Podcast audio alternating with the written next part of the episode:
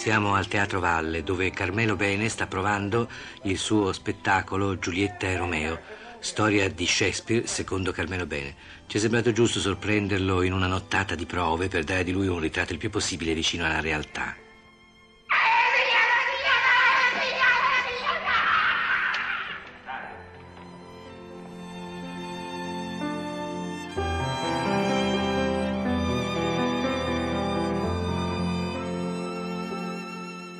A vent'anni più o meno vive come un vanto la ratifica faticata di Ram, ridotta a attitudine militare, una medaglia scritta con tanto di attestato.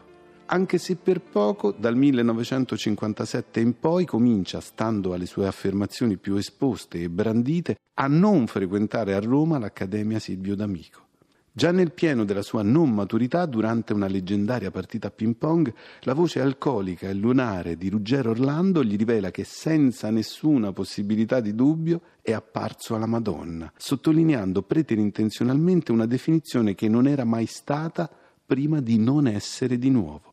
A sessant'anni accomuna Paolo Roberto Falcao, il più grande giocatore senza palla che si sia mai visto, al suo San Giuseppe da Copertino, frate asino, il trasvolatore mistico dei cieli pugliesi del Seicento, dichiarandolo per sempre illetterato e idiota, quasi garantisse a tutte e due le rispettive genialità un'immortalità assente e analfabeta, un vero e proprio riguardo per grammatiche più acute e presenti.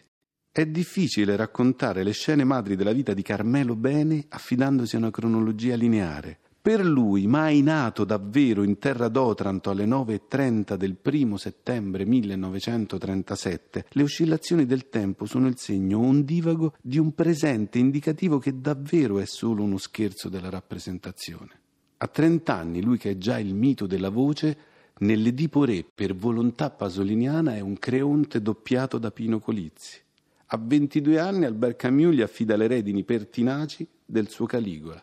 Nel millenovecentonovantanove, a sessantadue anni, dando voce al concerto dei suoi canti orfici tramite campana, si concede la necessità di preparare l'ascoltatore al modo e al tono da cercare con una vera e propria indicazione di regia. Un gran consiglio a chi ascolta: l'audio, il livello dell'audio molto brillante.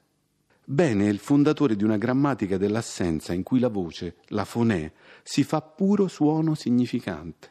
La fonè, sì, la voce dei suoni che svolge e prepara tutte le grammatiche da mettere in scena, i suoni, i rumori, la lettura come non ricordo e oblio del morto orale, ripetutamente trascritto in opere aeree e precordiali, prima ancora che primordiali, rievocazione di qualcosa che non è stato mai ancora battezzato da un qualche nome.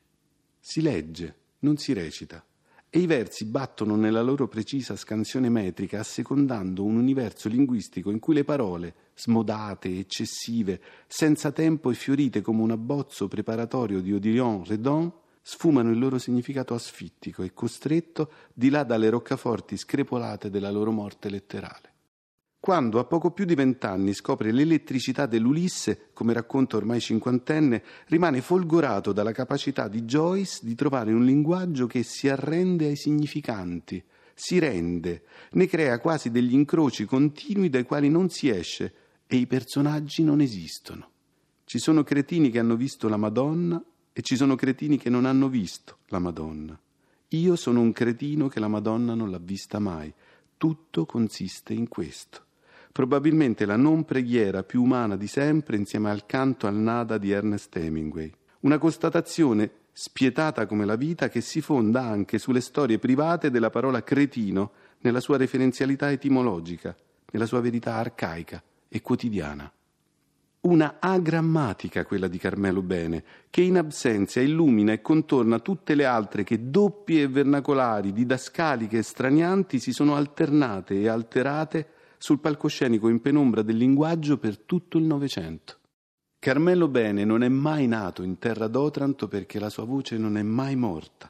E lui, personaggio che non è mai esistito, è ancora di notte davanti a un mare oscuro e ventoso che si lacera di luce fotogramma dopo fotogramma, gli occhi mossi a considerare ancora e sempre che a Tiguo, a casa sua, stava un palazzo moresco. E lì, in tutta la Bisanzio del cuore, crepuscolare e ferita, che nessun cielo di turchi e di santi potrà mai redimere linguisticamente, la replica a nessuna domanda che ci offre una via d'uscita a ogni sintassi trovata tra i fiati di voce delle parole. Il vuoto che è la fine e il fine abissale di ogni arte, dopo tutto, quello spazio e quel tempo in cui viene insegnata la parola fine prima che cominci. Anche perché, da quando Carmelo Bene l'ha detto, fingiamo comunque di non saperlo. I morti poi risorgono. Bisogna ucciderli in continuazione.